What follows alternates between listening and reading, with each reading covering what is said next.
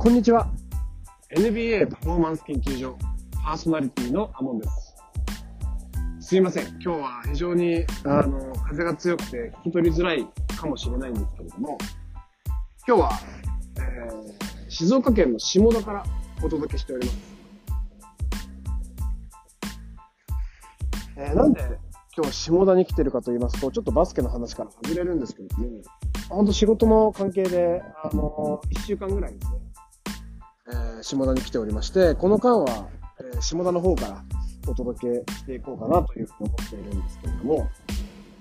あの、本当に梅雨の時期でですね、なかなか、あの、綺麗な景色を100%で見ることは難しいタイミングなのかなっていうのは正直あるんですけど、ただでも本当に人も、あの、暖かくてですね、あの、エネルギーのある様々な才能とアイデアを持ったあ同年代。あの、僕、来月で27になるんですが、僕と同い年ぐらいのあの若い世代のエネルギーをあの存分にもらいながら仕事をしたり、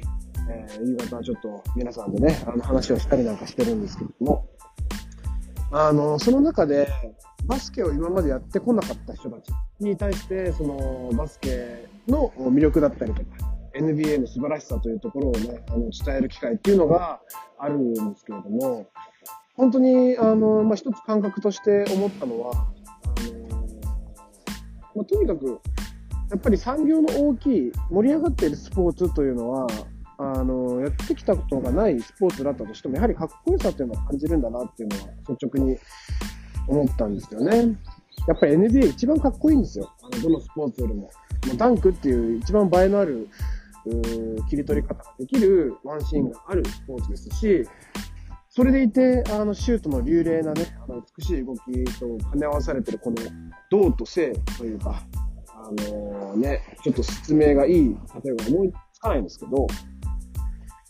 そういったところで本当にあのバスケの魅力っていうのは、あの、まあ、もちろん国境も越えていきますけれども、あの、国内で、あの、バスケやってない人たちに対しても非常に伝わりやすいものがあるなというふうには感じました。で、そのパフォーマンス研究所ということでやってるんですけれども、あの、ついこの前、えー、TikTok を新しく開設したんですけれども、そちらが本当に、あの、いい調子でですね、おかげさまで、えー、最初に投稿した5つの動画を合わせてですね、えー、再生回数で言うと15万回ぐらい、あの、再生をされてるのかなというところで、一番伸びてる動画で6万ぐらいですかね、あの、クラーフォードの、ジャマー・クラーフォードの動画が非常に人気です。はい。で、あの、リンク概要欄にも載せておきますので、もし見たい方いらっしゃいましたら、そちらから見に行っていただけたら嬉しいです。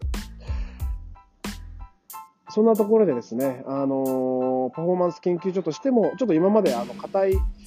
かっちりとしたラジオ形式の、あの、配信を結構してきたところではあったんですけれども、これからちょっとフランクなところというか、あの、僕のパーソナリティみたいな部分も含めて楽しんでいただけるようなラジオにしていけたらなと思ってますので、あの、今後もぜひご期待いただければなと思います。